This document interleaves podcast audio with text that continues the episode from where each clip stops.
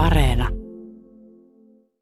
Olenko tavoittanut puhelimeen Keminmaan nuorehkon urheilijan Ilpo Varosen? Kyllä, näin voidaan sanoa.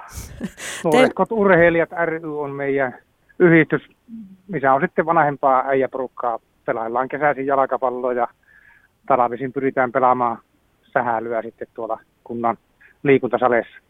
Joo. Nuorehkot urheilijat, se kyllä on tämmöinen hilpeyttä herättävä. Te halusitte vähän niin kuin ehkä kieliposkessa antaa tuolle porukalle nimen. Kieliposkessa sillä mennään koko ajan, että sen verran vääräleukasta sakkia siellä on. Hmm. Siellä on tosikot ei, ei pääse meidän jengiin. Okei. Tota, Ilpo Varonen, aina jos tämmöisenä aikana tällä kuuluvuusalueella, niin avataan jossakin talviliikuntapaikka, niin siitähän täytyy kyllä ehdottomasti ihmisille kertoa. Eli nyt on Keminmaassa ja Lautiosaaressa ilmeisesti tämmöinen uusi paikka. Kyllä, pitää paikkansa.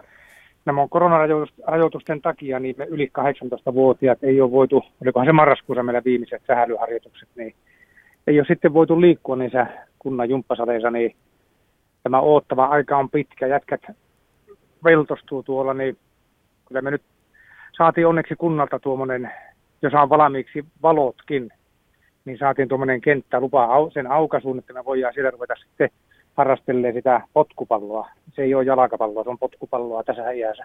Joo. Ja tosiaan niin saatiin kunnalta se lupa aukassa, mä kävin se eilen aukaisemassa ja siellä oli valaistus niin lähes kytkentä valmiina, mutta siinä tuli meillä sitten talakoisiin, tuli mukaan tämä keminmaalaisten parhaaksi ryhmä, ne otti siihen sen sähköliittymän ja lupasivat maksaa sähköt sitten.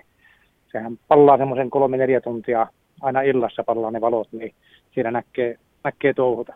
Joo. No Ilpo Varonen, Lautiosaari mainittu, mutta missä tarkalleen ottaen tämmöinen paikka on? Lautiosaaressa Färirannan kenttä on sen kentän nimi. Siinä on tenniskenttä tavallaan samalla alueella.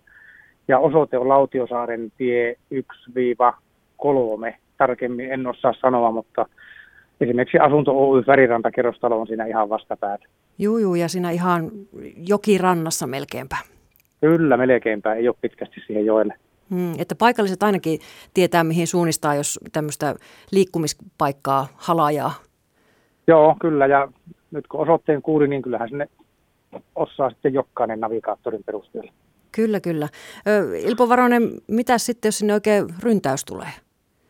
No sitten pitää varmaan ruveta jakamaan vuoroja, jonkun instanssin ruveta sitten pitää näitä vuoroja, että se, se ei tule olemaan ongelma.